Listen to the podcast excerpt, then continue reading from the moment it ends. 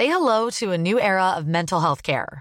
Cerebral is here to help you achieve your mental wellness goals with professional therapy and medication management support. 100% online. You'll experience the all new Cerebral Way, an innovative approach to mental wellness designed around you.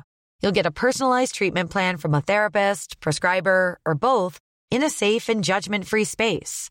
Your cerebral therapist or prescriber will outline a customized plan with clear milestones along the way so you can get to feeling your best. With Cerebral, you're not alone in your mental health journey. We're here to empower you to live a fulfilling life. So take that first step towards a brighter future and sign up today at cerebral.com slash podcast and use code ACasts to get 15% off your first month. Offer only valid on monthly plans. Other exclusions may apply. Offer ends July 31st, 2024. See site for details. Ryan Reynolds here from Mint Mobile. With the price of just about everything going up during inflation, we thought we'd bring our prices down. So to help us, we brought in a reverse auctioneer, which is apparently a thing. Mint Mobile unlimited premium wireless. Ready to get 30, 30, bit to get 30, bit to get 20, 20, 20, bit to get 20, 20, bit to get 15, 15, 15, 15 just 15 bucks a month. So, Give it a try at mintmobile.com slash switch. $45 upfront for three months plus taxes and fees. Promo rate for new customers for limited time. Unlimited more than 40 gigabytes per month. Slows. Full terms at mintmobile.com. Herzlich willkommen bei Pool Artists.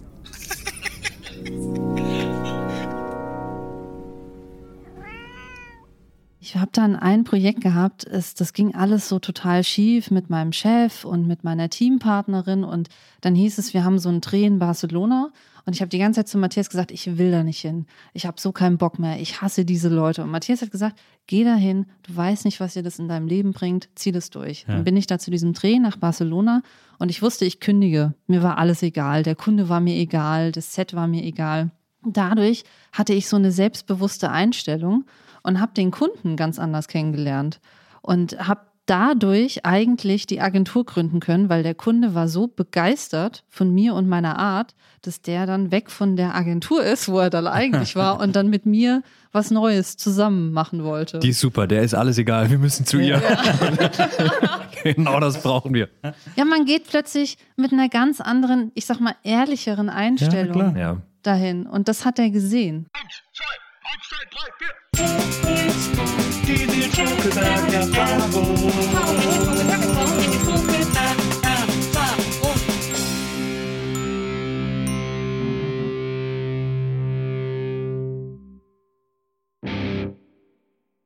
Hallo, liebe NBE-ZuhörerInnen. Herzlich willkommen zu einer neuen Folge der Nils Bokelberg-Erfahrung. Schön, dass ihr alle mit dabei seid und äh, besonders freue ich mich über meine heutigen Gäste. Einer dieser, dieser seltenen Jubeltage, an denen ich mehrere Gäste gleichzeitig habe. Sie sind im Grunde genommen das Paar, dem das Internet gehört. Äh, ich, finde, ich finde alles, was sie machen, fantastisch und sie machen eigentlich alles, was sie machen, immer zusammen und finde das so schön. Und es ist natürlich auch es erinnert mich ein bisschen auch an die Arbeit mit Maria, aber was sie machen, ist so unique und so einzigartig und so fantastisch. Und jedes Mal, wenn man denkt, okay, jetzt haben sie aber wirklich alles gemacht, kommen sie um die Ecke und haben nochmal irgendein fantastisches Projekt. Deswegen freue ich mich tierisch, dass Sie heute hier sind und wir reden über alles. Herzlich willkommen, Iris Gavritsch und Matthias Renger. Vielen, vielen Dank. Vielen Dank für die Einladung und vielen Dank für das, finde ich, bisher schönste Intro, das wir je gehört haben. Absolut. Wir, können auch aufhören. genau. Nee, aber es ist wirklich, ich finde, dass ich verfolge euch ja schon seit längerem im Internet und ich bin euch damals, habe ich euch angefangen zu folgen, weil ihr diese Videos mit dem kleinen Mikro gemacht habt, wo ihr so, wo ihr euch flüsternd streitet sozusagen. Also ASMR-Streit hieß das, glaube ich. Genau. Und das, damit ging es so ein bisschen los, oder? Eigentlich schon, ne? Und die, die PR-Beratung bei dir. Genau, das war dann aber schon der nächste Schritt dann. Genau, Also ja. ASMR, das war, das war halt was, das wirkt bei dir, ne? Das Prinzip. Ja, also es war Corona-Zeit Ja. und alle Paare waren zu Hause und wir ja auch. Und dann haben wir geguckt, okay, wie können wir eigentlich miteinander streiten, ohne uns an die Gurgel zu gehen. Und dann ist halt ASMR-Streit entstanden. Und das hat dann irgendwie, ich weiß nicht, wir haben so eine gute Community bekommen. Die Leute waren so herzlich. Wir haben noch nie irgendwie Hass unter unseren Videos gehabt, was ich bis heute verrückt finde. Ja. Es waren ja jetzt natürlich keine äh, echten Streits, die ihr geführt habt. Das war ja quasi die Themen sind ja auch immer sehr, Aber das sind echte Themen. Ja. aber, Also, sind, die aber es sind so ein bisschen so Loriot-Themen auch manchmal. Genau, aber die haben wir wirklich. Also das, wir, wir haben immer den ASMR-Schalt, deswegen kommt das auch gar nicht so oft. Wir machen das immer erst, wenn akut was passiert ist in dieser Richtung. Und etwas, wo wir uns auch nicht ohne dieses Format wirklich fetzen und fertig machen, sondern einfach nur, wo irgendeine seltsame Sache uns bei dem jeweils anderen auffällt und wir sagen, ey, das ist eigentlich ein ASMR-Streitthema. Das kriegt man eigentlich schnell damit gelöst. Ist das nicht ein bisschen weird, wenn ihr sozusagen im Privaten gerade auf einen Konflikt zusteuert und dann sagt einer von euch beiden, ah nee, warte mal, ich hole das kleine Mikro und dann machen wir sofort ein geiles Video draus. Ja, meistens ist es auch schon hinterher, oder? Wir, wir regeln es einmal für uns und dann sagen wir später, wollen wir das nochmal für einen ASMR-Streit nochmal kondensiert? Weil wir brauchen ja auch viel länger, ne? Für so einen TikTok 30 Sekunden, manchmal 40, eine Minute ist vielleicht das längste. Und äh, in der Realität reden wir vielleicht mal fünf oder sechs Minuten drüber und dann gibt's noch nochmal diese kürzere Fassung. Aber es sind ja, aber es sind keine richtigen, es sind, es sind Merkwürdigkeiten, es Ja. sind keine, keine Streitthemen oder so. Könntet, Ja, ihr das euch, stimmt. könntet ihr euch vorstellen, so richtige Streitthemen, die ihr habt, auch so zu verhandeln? Also, äh, nee, wir haben, wir haben damals schon gesagt, wenn wir jetzt irgendwie so in die Öffentlichkeit auch als Paar gehen, müssen wir halt gucken, welche Themen schützen wir. ja. Ja. Was, was geht nicht in Ja. der Öffentlichkeit? Weil, ich weiß nicht, man sieht es jetzt an Oliver und Amira Pocher. Also Ja. da, darauf hätte ich jetzt keinen Bock. Ja. Deswegen, über meine Affären reden wir nie, nie öffentlich. Kein ASMR-Streit darüber. Ja, stimmt, bei den beiden ist es richtig gut gelaufen. Ne? Das Ja. ist echt, wie, wie krass unangenehm das auch die ganze Zeit ist, dass man es auch, also ich will es auch gar nicht mitbekommen und krieg trotzdem alles Ich krieg alles mit. Ich habe mir alles angeguckt, Nils. Alles. mit. Guckst du auch so, ich folge jetzt gerade so einem YouTuber äh, wegen Sommerhaus der Stars, der das immer alles kommentiert und der für mich quasi immer von allen Teilnehmern auch die Insta-Stories einsammelt und bei sich am Kanal zeigt, damit ich den einen nicht folgen muss. Ich darf das das- momentan nicht gucken. Was? Natürlich darfst du. Du, du stellst dich immer so da, als würde ich ein Ja, wahrscheinlich, ey, das können wir tatsächlich mal machen, ja. Nein, weil, hat, du hast mir das abtrainiert. Matthias hat mir Trash TV abtrainiert. okay, nehme ich an, aber Ja. du hast schon kooperiert. Es war nicht so, dass ich wie ein Tyrann gesagt habe, Schluss damit jetzt. Aber heimlich gucke ich manchmal noch. Ja, ja, ja. wenn du mit deinen Affären ja genau. unterwegs bist. jetzt weiß ich, was du machst. Wenn, Als Iris gerade gesagt hat, dass du ihr das Trash-TV gucken so ein bisschen abtrainiert hast, da war schon so ein leichter Stolz in deinem, in deinem Gesicht zu erkennen, meine ich. ich habe gedacht, das wäre Scham. Weil, Das ist ein schmaler Grad. genau. Vielleicht eine Mischung aus beidem. Nein, weil ich will ja wirklich nicht derjenige sein, egal wo, in der Beziehung erst recht nicht, aber grundsätzlich nicht. Jemand, der anderen Leuten sagt, was du machst, ist falsch. Ja. Und mach das bitte anders. Das finde ich ganz unangenehm. Und das ist ja auch total verbreitet auf Social Media, ne? Dieses Belehren. Das, das will ich nicht sein. Und deswegen, wenn du sagst, dass du dir meinetwegen was abgewöhnt hast, dann ist das nicht nur Stolz. Also da, egal, egal, auch wenn es was ganz Schlechtes ist. Das will ich nicht sein. Du sollst das, du sollst es freiwillig müssen. Jetzt, Ja. jetzt wirst du wahrscheinlich heute Trash-TV gucken müssen. Absolut. Ja.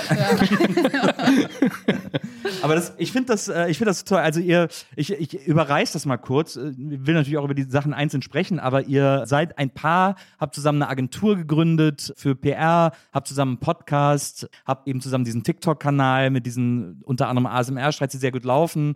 Habt jetzt auch noch ein Buch geschrieben, das direkt irgendwie auf die Spiegel-Bestsellerliste eingestiegen ist und so. Also ihr macht die Sachen auch immer alle so als Paar zusammen irgendwie. Und jetzt, ich kenne das ja, weil ich mit Maria ja auch ganz viel zusammen mache, den Podcast und so weiter und so fort. Und immer dieses, man wird ja immer gefragt, oh, ich, also ich könnte das nicht mit meiner Frau oder oh, ich könnte das nicht mit meinem Mann auch noch den ganzen Tag arbeiten und so. Das ist aber ja eigentlich, wenn, wenn man das, also ich kann das jetzt nur von meiner Warte aus sagen, aber wenn man das mit jemandem macht, den man mag, ist das ja auch ein ziemlicher Gewinn, ehrlich gesagt. Oder? Total. Ich sage auch immer, also wenn ich Matthias nicht gut finden würde in der Arbeit, würde ich auch nicht mit ihm zusammenarbeiten. Und Ja. wenn wir irgendwann mal nicht mehr zusammen sein sollten, könnte ich mir auch sehr gut vorstellen, dass wir immer noch zusammenarbeiten, weil er wirklich gut ist. Also Siehst du, Und deswegen erlaube ich mir diese Affären. Weil ich denke, es gefährdet den Job nicht. Nein, mir geht es andersrum wirklich genauso. hast du das nicht auch mit Maria, dass du dir so denkst, hey, selbst wenn wir nicht zusammen wären, ich könnte mit ihr weiterhin gut arbeiten? Ja, ich glaube schon, aber ich glaube auch, dass die Beziehung schon ein großer Faktor ist in dieser Zusammenarbeit. Also weil es dann quasi, wenn wir Projekte besprechen oder uns Sachen überlegen oder so, es eine sehr schnelle Kommunikation gibt, weil es eben schon so eine riesige Vertrauensbasis gibt, auf der wir so aufbauen können und die man dann, finde ich, für die Arbeit, also gerade für so kreative Arbeit und so auch wunderbar nutzen und mitnehmen kann und so. Das stimmt. Das ist eigentlich Ja. bei uns genauso. Total. Ich hab's auch, also, weil wir das jetzt genau diese Frage, die du da aufmachst mit dem, wie, wie läuft das eigentlich, dass man zusammen wohnt und arbeitet und zusammen isst und so, die kriegen wir relativ häufig auch schon noch, bevor wir mit TikTok Große angefangen haben. Wohnung ist gut. Ja, Das stimmt. ja, Das ist ja. sehr wichtig. Das stimmt. Bisschen Platz, Einzelne ja. Zimmer für jeden sind ganz gut. Rückzugsmöglichkeit, ja, ja, ja, ja. Das stimmt. Nee, das ist wirklich eine, eine Voraussetzung, dass es funktioniert. Aber wir reden halt, wenn wir dann im selben Raum sind, eigentlich immer über irgendwas, das uns beschäftigt. Und Mhm. dann fließt es wiederum ein in das, was wir tun. Ja. Das ist schon so. Und Wir ich, ich mag's. Wir versuchen extra die Projekte immer so zu machen, dass sie sich einander bedingen. Also jetzt zum Ja. Beispiel Shit Moves Ja. ist ja ein Buch, das haben wir jetzt zwar innerhalb von einem Jahr geschrieben, aber die Vorbereitungszeit schon fünf Jahre, würde ich sagen. Ja. Es war ja auch quasi, Shitmoves war ja auch immer auch so ein bisschen Thema in eurem Podcast. Mhm. In, also es ist ja ein Thema, das euch immer umgetrieben hat, irgendwie auch so. Ja. Total, ja. Ganz Auch früh in der schon. Arbeit. Als, ja, genau. Als wir noch nicht mal zusammengearbeitet haben, da ging es ja dann los. Weil du noch in der Werbung gearbeitet hast. Ich komme vom Schauspiel, das Mhm. habe ich studiert. Und als wir uns kennengelernt haben, habe ich eigentlich hauptsächlich noch als Schauspieler gearbeitet. Mhm. Als Freier, also deswegen war ich immer, als, als freier Schauspieler, als Freischaffender, war ich immer, war, war ich halt unterwegs in anderen Städten. Und du in der Werbung hast dann von Situationen erzählt, die solche, wir haben es damals noch nicht Shit Moves genannt, ne? Aber die schon so, äh, was sprechen wir gerade von einem Zeitraum von vor sieben Jahren? Ja. Ja, ich habe halt in einer großen Werbeagentur gearbeitet und das, Ja.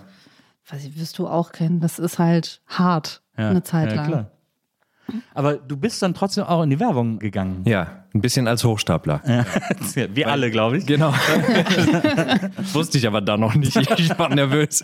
Aber du hast ja Schauspiel, du konntest ja Werber spielen. Ja, genau. Ja. Habe ich dann aber auch hinterher erst gemerkt, dass ich das schon mal gemacht habe. Ich hatte mal eine Rolle als genau das als, als Art Director in einer Soko-Folge. Aber du warst nie ein Art Director. Nein, nie. In du in echt Nein. dann auch nicht gestorben bist. Genau. Ja, das ist mir dann auch. Nein, aber ich habe ganz viel von dieser Welt, trotz allem, obwohl ich auch Mad Men angefangen hatte zu schauen, habe ich trotzdem noch nicht so richtig begriffen, was eigentlich eine Werbeagentur auf einem deutschen Markt so macht und wie das funktioniert. Das stelle ich mir aber lustig vor, dass du als, dass du zum, als Schulung Mad Men guckst und dann Ja. mit äh, Zigarre und Whiskyglas in die Agentur reingekommen bist. Alle irgendwie so mit dem Haferlatte. Was ist mit dir los? Genau. Ja. so war's. Ja. Und immer rauchend. Ja, ja. Genau. Ihr habt euch ja auf Tinder kennengelernt, ne? Mhm. Ich, weil das ist auch, also deswegen, ich mache das jetzt so am Anfang alles so viel auf, weil das alles Parallelen auch zu Maria und mir sind. Wir Mhm. haben uns äh, nämlich auch auf Tinder kennengelernt. Und ich finde das so lustig, dass Leute das immer für so ein, also ich vergleiche das immer, ich habe, als Primark in Deutschland aufgemacht hat, habe ich mir dann einen Pullover gekauft und den habe ich immer noch. Und das ist jetzt, äh, das ist zehn Jahre her oder so. Und die Leute sagen ja immer, ah, Fast Fashion, Wegwerf-Fashion. Und ich trage den immer noch voll gerne. Und jedes Mal, wenn ich ihn anziehe, denke ich so, ist haha, ich habe das System überlistet. Und so fühlt man sich auch, wenn man nach sieben, acht Jahren als Tinderpaar noch zusammen Das ist. ist meine Denkt man, denkt man immer, man hat das System überlistet, oder? Oh, es ist auch eine gute Primark-Werbung, leider. Aber ist ich gar find- nicht Spaß. Ich finde einfach, das kommt auch dort drauf an, wie du die App benutzt. Ja. Also es sagt ja mehr über dich aus, wie du Tinder siehst, als wie Tinder halt wirklich ist. Ja. Ich habe nur gute Begegnungen dort Wie gehabt. viele Leute hast du auf Tinder gedatet, bevor du Matthias getroffen hast? Und bei Frauen muss man das ja mal anders berechnen. Ich sage offiziell drei. Ach, das höre ich auch zum ersten Mal.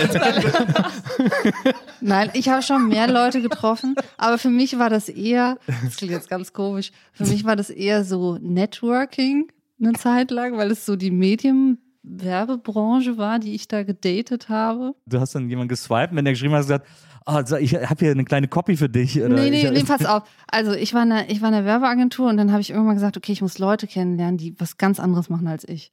Und dann habe ich halt geguckt, wer hat komische Jobs auf Tinder. Und dann hatte ich einen kennengelernt, der bei Juvelo TV gearbeitet hat. Und dann habe ich gedacht, okay, auf jeden Fall daten. Und dann war mir aber schon, bevor wir ein Date hatten, war mir klar, da wird nichts laufen. Aber Ja. ich hatte einen sensationellen Abend. Wieso war dir klar, weil, so wie ihr geschrieben habt? Oder wieso war dir Ja, das klar? Ja. irgendwie schon. Aber trotzdem wollte ich den unbedingt treffen und man hat heute noch so ein bisschen Kontakt, aber So, so. habe ich die Leute, ja. so habe ich die Leute mal kennengelernt. Ich ja. finde aber Juwele TV gar nicht so weit entfernt von der Werbeagentur. Nee, aber es war trotzdem, es ist geil. ja. Du hattest auch irgendeinen Text, der mir gleich aufgefallen ist. Du hast nach ein paar Sachen gesucht, die du aufgezählt hast. Eine davon war Verwegenheit. Ne? Was war noch? Da das hast du war, das da hast war, du dich angesprochen gefühlt. Ich habe mich davon angesprochen gefühlt und von, äh, es waren schon noch ein paar Sachen. Weißt du die noch, was du gesagt hast? Keine das, Ahnung. Inneneinrichtung. Du hast eigentlich Sachen, die man normalerweise Dass als man ein- es sich schön machen ja, soll. ja. Menschen machen sich oft nicht selber schön und ich finde es ganz wichtig, dass man es sich selber schön macht. Das stimmt. Menschen haben auch so eine, so ein Protest, fast so ein, so ein protestantisches Antipathie dazu, es sich schön zu machen. Also Ja. so ein, ich darf es mir nicht schön machen, Ja. sozusagen. Das ist immer so Genau. ganz seltsam, finde ich. Oh ja. Was, was hat dir an seinem Tinder-Profil gefallen? Ich weiß das bis heute nicht. Also es ist, Der hatte einfach so drei normale Fotos von sich Ja. und dann ein gutes Lächeln drauf und irgendwie wusste ich, den muss ich kennenlernen. Der ist komisch. Ja. Der, der, der, hat, der hat irgendwie so einen ganz komischen Schmerz, den ich verstehe. Das ist ganz komisch, aber das war wirklich so. Und dann haben wir uns getroffen, dann sind wir spazieren gegangen und dann wusste ich beim Spazierengehen, der ist genauso kaputt wie ich. Und ich habe das gefühlt, aber ich meine das liebevoll. Ah. Ja. Und wie viel hast du vorher auf Tinder? Ja, das äh, ist es. Das, gematcht? genau, niemanden. Also ich habe Niemanden? Nee. Gematcht kann sogar Der hat sein. nicht so einen Erfolg gehabt. Das so. Ey, wie kannst du das so schnell so schlecht framen? Das habe ich auch alles noch nie von dir gehört. Was du Nein, ich habe von wegen Haltung, wie benutzt man diese App? Was, was denkt man darüber überhaupt? Ich habe die die ganze Zeit für eine reine Fick-App halt gehalten. Ne? Und da, da brauche ich nicht, will ich nicht. Ja, verstehe. Bis ich mit zwei Kollegen, einer Kollegin, einem Kollegen Theater gespielt habe, die beide getindert haben. Und die ich beide mir angeschaut habe und gedacht habe, Mensch, die sind doch schlau, lustig, besonders, attraktiv eigentlich, was, womit ich mich gerne treffen würde. Und habe das dann eben mal ausprobiert und sofort wieder verworfen, weil das für mich komisch war, irgendwie wie, wie Fleisch irgendwas nach links und rechts zu schieben. Und wollte ich nicht, aber das war nicht in Berlin. Ja. Und dann bin ich nach diesem Stück zurück nach Berlin und hab, äh, wollte gerade die App löschen, weil ich sie wieder gesehen habe und gedacht habe, ich habe gedacht, ich habe die gelöscht. Wollte sie löschen, öffne sie wieder und sehe, dass es ein, ein Super-Like gab von Iris. Weil du eben genau das gesehen hattest mit diesen Das Fotos. war super. Ach, da gab es schon Super-Likes. Weil Ja. als ich Tinder benutzt habe, gab es noch gar keine Super-Likes. Ja, doch, das gab es dann damals. War jetzt wurde nur vor acht eingeführt. Jahren. Und der, ich habe das auch nur einmal verwendet und dann bei ihm. Ach, das ist ja, Ja. schön. Das ist ja wirklich. Und da habe ich natürlich dann reagiert. Also dann, das, du hast dich nicht gezeigt in deinen Fotos. Du hattest eins mit Mhm. einem Spiegelei vorm Gesicht, eins mit einer Schreibmaschine vorm Gesicht, eine Silhouette irgendwo in einem Gang. Weiß ich nicht, war intriguing halt. Ja. Ne, wie man das so sagt. Ich wollte wissen, wer dahinter steckt. Aber es ist ein guter, ich meine, auf meinem Tinder-Profil habe ich auch keine Fotos genommen, wo man mich richtig gut gesehen hat, weil man als so, ich mache jetzt sehr große Anführungsstriche in Luft, Promi auf Tinder, immer so nicht so gesehen werden wollte oder will. Also ich weiß nicht, wie das jetzt ist, aber Wann war das bei dir? ja, es muss so, ne, wann habe ich mal hier kennengelernt? Vor acht, neun Jahren ungefähr, so die Ecke. Und deswegen habe ich da, habe ich das so ein bisschen versteckter alles gemacht und so. Und ich weiß auch noch, dass ich als Bio hatte ich Hümpf, Grumpf, Lymph einfach geschrieben, weil ich keine Lust hatte, was, was zu schreiben. Ich sag ja, eine Bums-App. Und ich hatte zwei Matches und das zweite Maria. Das erste, also das erste Match, mit dem ich dann auf ein Date gegangen bin, das war eines der schlechtesten Dates, die ich in meinem Leben jemals hatte. Wir sind so irgendwie was essen gegangen und danach noch auf den Flohmarkt und es war wirklich gar keine Chemie. Und auch dann, aber man ist dann so aus Höflichkeit, zieht man es dann bis zum Ende durch. Das ist so bescheuert, dass man dann irgendwie, ich war dann am Flohmarkt, habe mir ein Buch gekauft und sie war nur so, ach, das findest du interessant. ich war so froh, als sie weg war. Was war das für ein Buch? Vielleicht schwappt unsere Sympathie jetzt voll zu ihr. Was hast du dir denn da? Das war, glaube ich, ein Buch zur linken Theorien. Ah, so ja. irgendwie. Und sie war da so, mhm. Und das, äh, also es hat, sie war sehr nett, aber Ja. es hat wirklich gar nicht gepasst. Und das zweite war dann Maria direkt. Und wir haben uns aber auch schon vor dem Date so viel geschrieben. Wir sind dann auch schnell auf WhatsApp rüber und haben uns so viel geschrieben, dass so sehr schnell so eine Chemie klar war irgendwie, die wir, und so ein Draht, den wir zueinander haben. Und dann war eigentlich ab dem ersten Date auch alles klar. Also so. Aber dafür ist Tinder ja dann eigentlich doch gut, irgendwie, dass man die Leute da so findet. Ja, total. Finde ich auch. Das war bei uns genauso. Wir haben so viel geschrieben vorher. Ja. Und dann hat er so einen Anruf gemacht. Er wollte erstmal checken, ob meine Stimme gut genug ist für ein Treffen. Ja, habe ich auch genauso gesagt. Ja. Ich gesagt, warte mal, ein kleiner Testanruf. Ja. Sag mal was. Okay, danke. Aber dafür gibt es auch Sprache. Wieso habt ihr keine Sprache hin und her geschickt? Ich glaube, das gab es damals noch nicht. Das weiß ich nicht. Ja, Vielleicht hätte es das schon. gegeben, Ja? Iris. Wenn wir haben, wir sind ja recht schnell von, von Tinder dann zu, weiß ich nicht mehr, ob das Messenger sogar war, Facebook oder direkt WhatsApp. Ob wir, ja, ich glaube, wir haben Nummern ausgetauscht. Und wahrscheinlich hätte es Sprachnachrichten gegeben, dass wir das hätten machen können, aber wir haben es nicht gemacht. Also war Hat dann ja trotzdem funktioniert. Hat Also, funktioniert, ja. Man ja. muss es ja nicht, nicht zerreden im Nachhinein. War ganz okay bisher. War bisher, ja. Eine nette Strecke, ja. Aber das ist, ich, also ich freue mich deswegen so sehr, weil es eben diese, diese ganzen Parallelen gibt. Übrigens auch, das will ich noch aufklären. äh, Wir stellen unseren Gästen ja immer Fotos hin von Inspirationen oder von Leuten, die irgendwas mit ihnen zu tun haben. Ich habe mir äh, für euch ein Foto von Martina und Moritz ausgesucht. Äh, Martina und Moritz haben eine Kochshow im WDR, wo sie immer so westfälische Gerichte kochen und sind, glaube ich, seit zweieinhalbtausend Jahren verheiratet und äh, sind auch so ein paar, bei denen man immer so ein bisschen merkt, dass die so, dass wenn die Kamera nicht läuft, dann gibt es da, glaube ich, auch mal so Zanks, wo es ein bisschen ans Eingemachte geht. Und, äh, und vor der Kamera sind die sehr harmonisch. Also, und deswegen habe ich mir die für euch aus. Das hast du ich, gut die beobachtet. erinnern mich so ein bisschen an euch. Weil, das, weil, das, weil, weil man so Interviews mit euch liest. Ne? Also jetzt gerade auch im, im Rahmen des Buchs Shit Moves und so, habt ihr ja viele Interviews gegeben in Podcasts, äh, für Zeitungen und so. Und man merkt schon, dass, dass ihr sozusagen dieses Thema Streit ist schon etwas, was, das ist ja auch quasi eine der Grundlagen für dieses Buch. Und das ist ja auch etwas, wo ihr schon oft drüber sprecht und nachdenkt. Also weil das schon ein Bestandteil eurer, ich weiß nicht, ob der Elementar ist wahrscheinlich übertrieben, aber da, weil das schon ein Bestandteil eurer Beziehung, wie ihr also für Beziehungsarbeit haltet, oder? Also ja, bei mir war es tatsächlich so, bevor ich Matthias kennengelernt habe, wusste ich gar nicht, dass man streiten lernen kann. Ja. Also du hast es mir mehr oder weniger beigebracht, aber du warst sehr schlecht da drin. Also, also Also was jetzt? es war schon so, Matthias hat mir mit der Zeit irgendwie so gesagt, wenn ich am Anfang gesagt habe, hey, wie soll ich das erklären mit dem Art Populum? Also ich habe Argumente gebracht, die Matthias nicht hat gelten lassen. Ja. Und ich habe gedacht, der will mich verarschen. Und da hast, da hast du mir schon jede Menge beigebracht, weil heute sehe ich das genauso wie du. Aber du meinst mit, ich habe es schlecht gemacht, dass, wie ich das gesagt habe, dass du dich dabei nicht abgeholt gefühlt hast. und Absolut das, nicht. Der ja. war so emotional da teilweise. Und du immer ganz nüchtern und sachlich natürlich. Ja, Na klar, ja. Doch, Muss ich zugeben. Du bist ja immer sehr, sehr, sehr sachlich. Ja.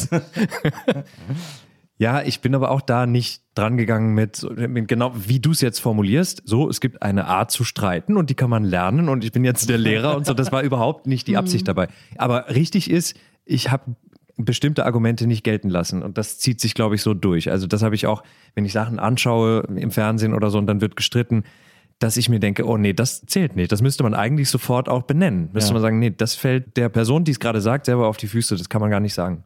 Und es bleibt aber irgendwie im Raum. Vielleicht entgegnet jemand was. Ja. Und dann ist es wie im Schulunterricht. Es wird aufge äh, aufgewogen, ne? die, Situa- äh, die Position. Einer sagt was pro und der andere sagt was kontra.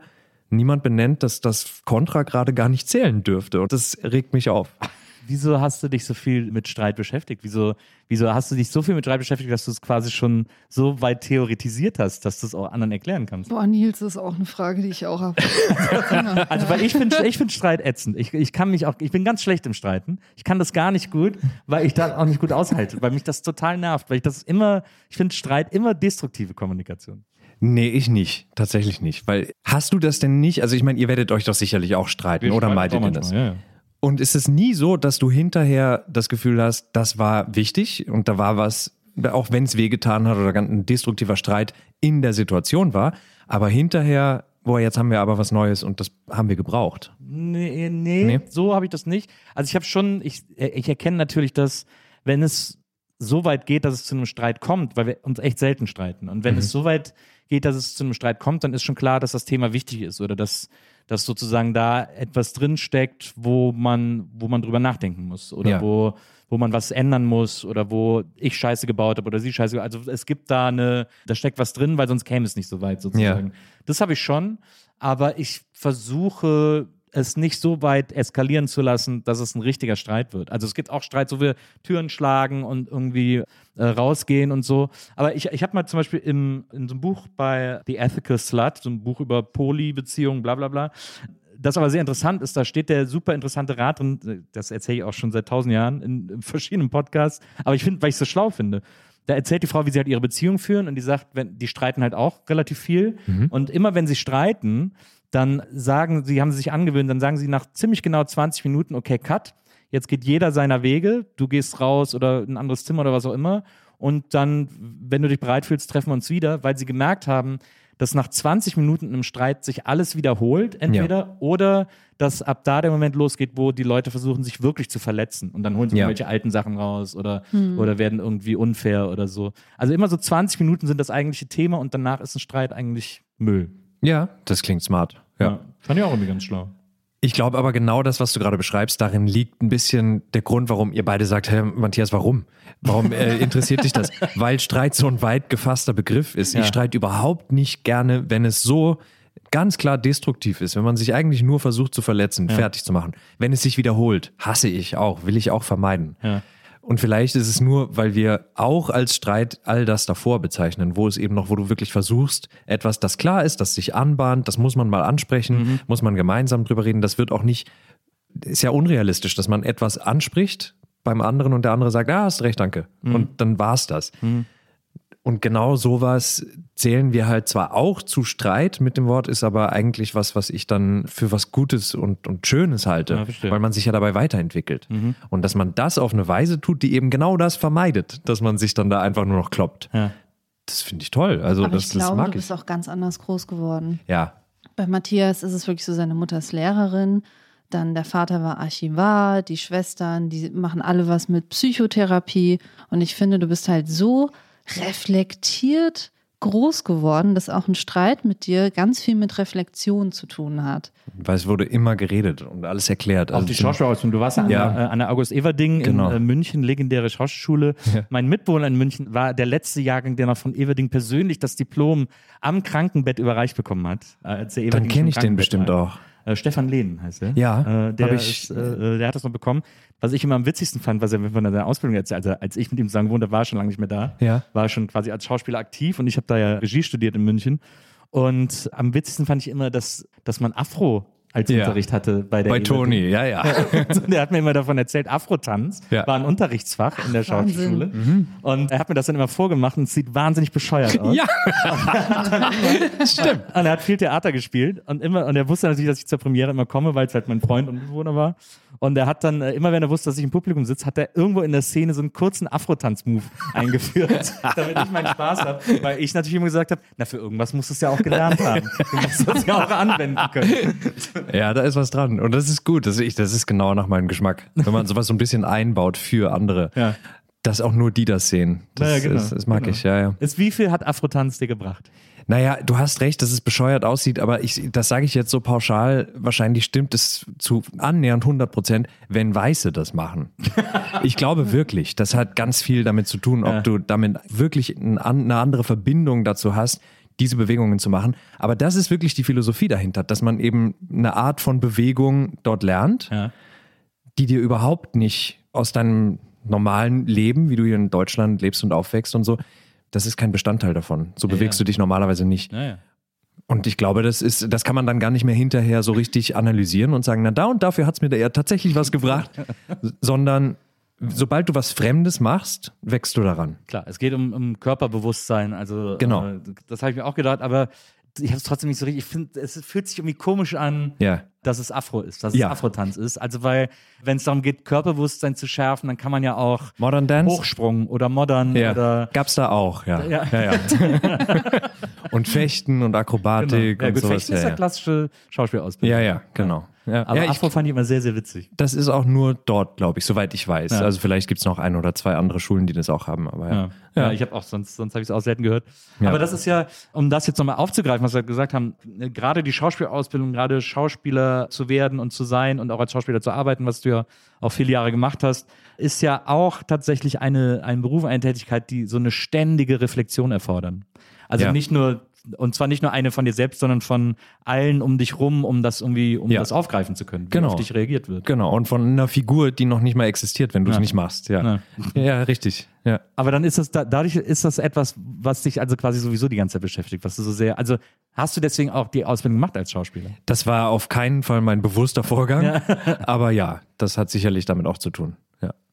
Also bewusst, weil ich kann mich nur erinnern, es war eigentlich eine relativ spontane Entscheidung. Ich mache Schauspiel, Ja. weil ich auch Sprachen immer total geliebt habe in der Schule. Die sind mir leicht gefallen zu lernen, also wollte ich lieber irgendwas mit Sprachen machen. Chinesisch studieren und dazu irgendwas Wirtschaftliches, weil da liegt Geld oder so. So simpel war das Denken. Und dann habe ich beim Zivildienst Wirtschaftswissenschaften Fernstudium angefangen und gemerkt, nee, Wirtschaft, da, das, das kann ich nicht, da vertrockne ich. Und dann fiel mir einfach nur ein, dass ich immer was gespielt habe, dass ich immer sein wollte, was ich gerade als fiktive Helden, Vorbilder und so, seit ich klein war, hatte. Also das war dann so eine spontane, ja, dann, dann mache ich doch Schauspiel, so eine Idee. Aber es ist, das ist ja erstaunlich ungereift. Ja, ja, richtig, genau. Also nicht, nicht unreif, sondern ungereift. Un, also weil Undurchdacht, Ich unreflektiert. gar nicht sowas, weil die meisten diese Schauspieler oder Schauspielerinnen werden, haben das doch, tragen das so ewig in sich rum und denken so ewig daran, oh, das möchte ich machen, wenn ich groß bin oder so. Ja, nee, hatte ich so nicht. Also klar hast du das als Kind irgendwann mal einen Ja. Wunsch auch. Das war, ich weiß noch, das war der kleine Vampir, habe ich gesehen. Ich habe andere Erwachsene gefragt, warum reden die, warum sind die nicht übereinstimmt, die Mundbewegungen und das, was sie sagen, halt synchron, ne? Dann habe ich das so ein bisschen erklärt bekommen und auch erklärt bekommen, dass die ja nicht wirklich fliegen können, so klein war ich, sondern dass das Schauspieler sind. Dann habe ich mir gedacht, okay, dann, dann will ich das mal werden. Das ist die nächste Annäherung an Vampir, was ich sein will. Aber das war nur eine kurze Phase und dann war das, nee, ich habe das nicht so mit mir rumgetragen. Ich will auf jeden Fall mal Schauspieler werden. Ja. Nee. Ist ja, ist ja sehr lustig. Also, weil das, ich halte das immer für so einen Job, den so, der so sehr viel, sehr tiefen Wunsch beinhaltet, aber dann hast du ja das Gegenteil bewiesen. Ja, oder der kam dann erst. Also irgendwie war ich da impulsgeleitet und dann später habe ich erst festgestellt, doch, den Wunsch habe ich. Weil ich auch nämlich nicht erst auf der Akademie war, sondern auf der Falkenberg-Schule, auch in München. Ah ja, mhm. Und da bin ich rausgeflogen. Ne? Da habe ich das, das halbe Jahr, das Probehalbjahr nicht bestanden. Ja. Und da war dann klar für mich, ja, aber das heißt jetzt auf gar keinen Fall, dass ich abbreche. Jetzt will ich. Also jetzt, dann, dann muss ich jetzt gucken, wo ich hinkomme. Ja. Und dann durfte ich quer einsteigen da auf der Akademie. Ah, verstehe. Das ist ja, also da bist ja die ganzen großen Schulen in München auf jeden Fall durch. Ja, das war's. Genau die beiden, ja. Mehr gibt's nicht. Und ist dann, als du dann, äh, als du fertig warst und so angefangen hast, Theater zu spielen, bist du auch vorher, hast du gar kein großes Interesse an Theater oder so? Also wirklich nicht so, dass ich davon jetzt groß erzählen könnte. Wenn in der Schule, ich war auf einem Internat, wenn da mal eine Theatergruppe hingekommen ist und was gespielt hat, Klar. dann habe ich das toll Da war gefunden. halt mal was los. Ja, Ja, aber ja. die sind zu mir gekommen und Ja, ich ja. selber irgendwie ins Theater, nee, nee, wirklich nicht so. Mhm. Ich finde das ganz faszinierend, weil das quasi das Antiklischee eines Schauspielers ist, dass du da. Aber ist das vielleicht auch der Grund, dass du es nicht mehr so richtig ausführlich machst, dass du, dass es dir Hm. leicht, weil, also weiß ich nicht, vielleicht leicht viel nicht mehr so engagiert als Schauspieler zu arbeiten? Nee, die, die Connection habe ich bisher nie gemacht. Ich weiß nicht, ob du das, wenn du es beobachtest, Iris, dass das vielleicht aus deiner Sicht auch was sein Ich könnte. finde, dass du eher, Matthias geht es eher darum, wirklich was zu erzählen, Geschichten zu erzählen. Und ich finde, dir geht es nie so um dich und um deine Inszenierung. Und wenn du jetzt so in der Schauspielbranche unterwegs bist, auch in der Medienbranche, du musst dich ja selber voll gut inszenieren können. Und ich finde, das, das bist du einfach nicht. Ja, Also, und ich glaube, das ist der Grund, warum du dich dann mehr zurückgenommen hast. Auf jeden Fall, das würde ich auch sagen. Also ich habe sehr mit der Branche gehadert, seit ich da dann angefangen habe nach dem Studium. Aus genau dem Grund. Das bringt sehr auf den Punkt. Ja. Ich habe um mich herum wahnsinnig viel Selbstinszenierung gesehen, auch die Notwendigkeit gespürt, dass ich mich jetzt selbst inszeniere, dass ich mit Castern und so bei diesen Empfängen, Agenturempfangen auf eine Weise rede, die ich nicht wirklich mag, mit der ich mich nicht wohlfühle. Ja. Aber gleichzeitig ist ja dann die eigentliche Arbeit, ganz klar, das gehört zum Job dazu, zum Berufsbild des Schauspielers, der Schauspielerin dazu, dieses Klinkenputzen und Ja. Klappern gehört zum Geschäft und so bla bla. Aber der Job selber, dann sozusagen da verschwinden zu können in einer anderen Figur oder Ja. in einer Figur, die man nicht selbst ist, das ist ja dann wieder etwas, was dir gefällt. Ja, was auch geblieben ist. Also was ich sofort, ich würde sofort wieder was annehmen in diese Richtung. Oder halt, und so sehe ich den Weg, auf dem ich gerade bin, mir selber schreiben und irgendwie auf die Beine stellen und ermöglichen, dass das passiert. Ja.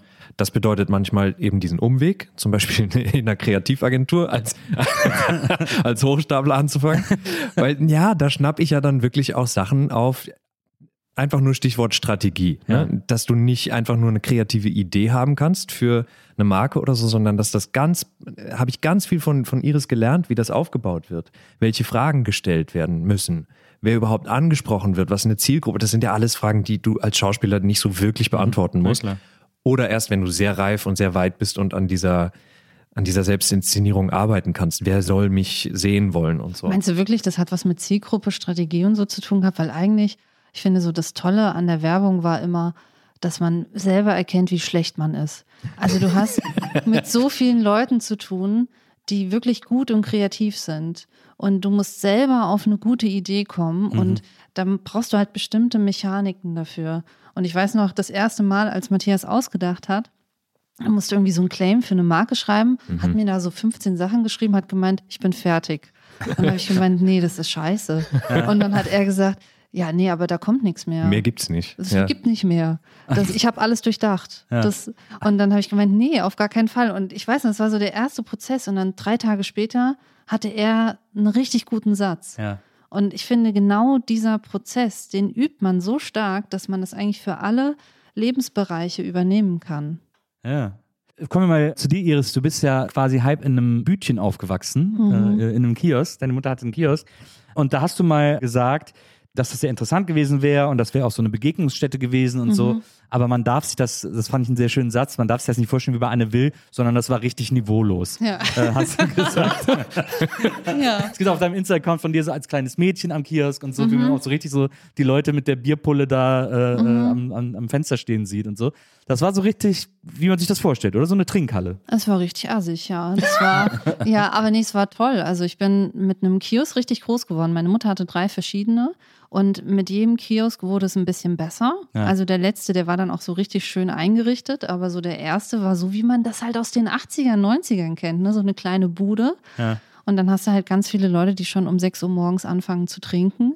Man kennt jeden persönlich, du feierst Weihnachten mit denen, bist jeden Tag da, das wird auch irgendwie deine Familie. Ja. Damit bin ich so groß geworden, bis ich 25 war. Da lernt man auch viel über das Leben, oder? Total. Also, Also ich, ist, man denkt immer, das wäre so ein Klischee, aber eigentlich ist das ja, da kriegt man so ganz viel aus nächster Nähe mit. ja, also ich habe zum Beispiel, wenn, wenn ich jetzt als, als ich nach Berlin gekommen bin, war es für mich manchmal so ein bisschen schwierig in der Branche, dass halt total viele Leute gesoffen haben, Drogen genommen haben. Und ich bin halt ganz anders sozialisiert worden. Ne? Ich habe halt gesehen, was es mit Leuten macht, wenn sie halt Heroin nehmen, wenn sie früh sterben. Also das hatte ich halt alles in Ja. meiner Kindheit. Ich habe so viele Menschen sterben sehen. Und deswegen bin ich irgendwie ganz anders mit diesen Themen unterwegs. Ja. Aber also das ist ja für ein Kind auch relativ krass. Äh, also das ist, der Kiosk war in Hessen, ne? In Hanau. In Hanau, Genau, ja. Das, ja. Ist, das ist ja auch, das ist ja tatsächlich relativ krass, das so als Kind alles mitzukriegen. Irgendwie schon, ja, aber irgendwie auch gut. Also ich habe mit allen gut reden können. Ja. Ich war dann auch mit den Leuten befreundet und es gab zum Beispiel eine, die hieß Yvonne und die fand ich ganz toll. Die war super kreativ und die war jetzt so in unserem Alter. Ja. Und ich war damals 14 und sie war halt so über 30 und hat halt angefangen halt zu trinken und dann halt leider auch irgendwann mal Heroin zu nehmen.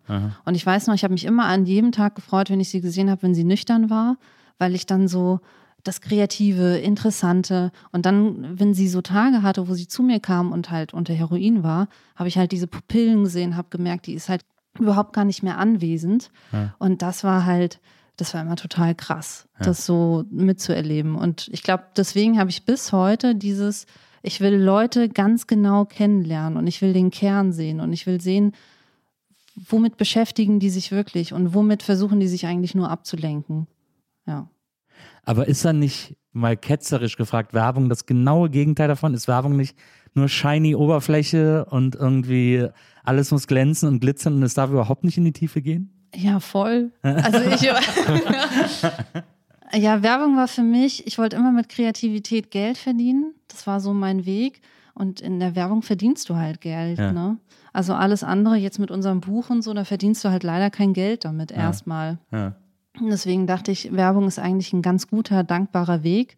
Aber ich muss auch sagen, in der Werbung habe ich auch echt viel gelernt, wie man besser wird, strukturierter wird. Ich finde, das lernst du in keiner anderen Branche so gut wie in der Werbung.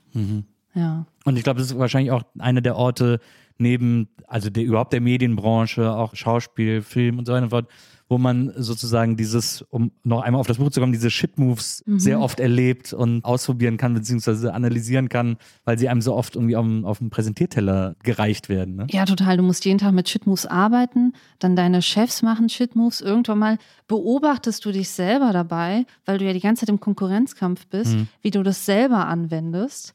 Also es ist schon die beste Lehrschule dafür, ja. Was deine Karriere in der Werbung betrifft, habe ich eine extrem dringende Frage, weil äh, was ich nicht rausfinden konnte, ist, ob ihr es mit dem Spot über den Studenten in der IKEA-Wohnung bis nach Cannes geschafft habt.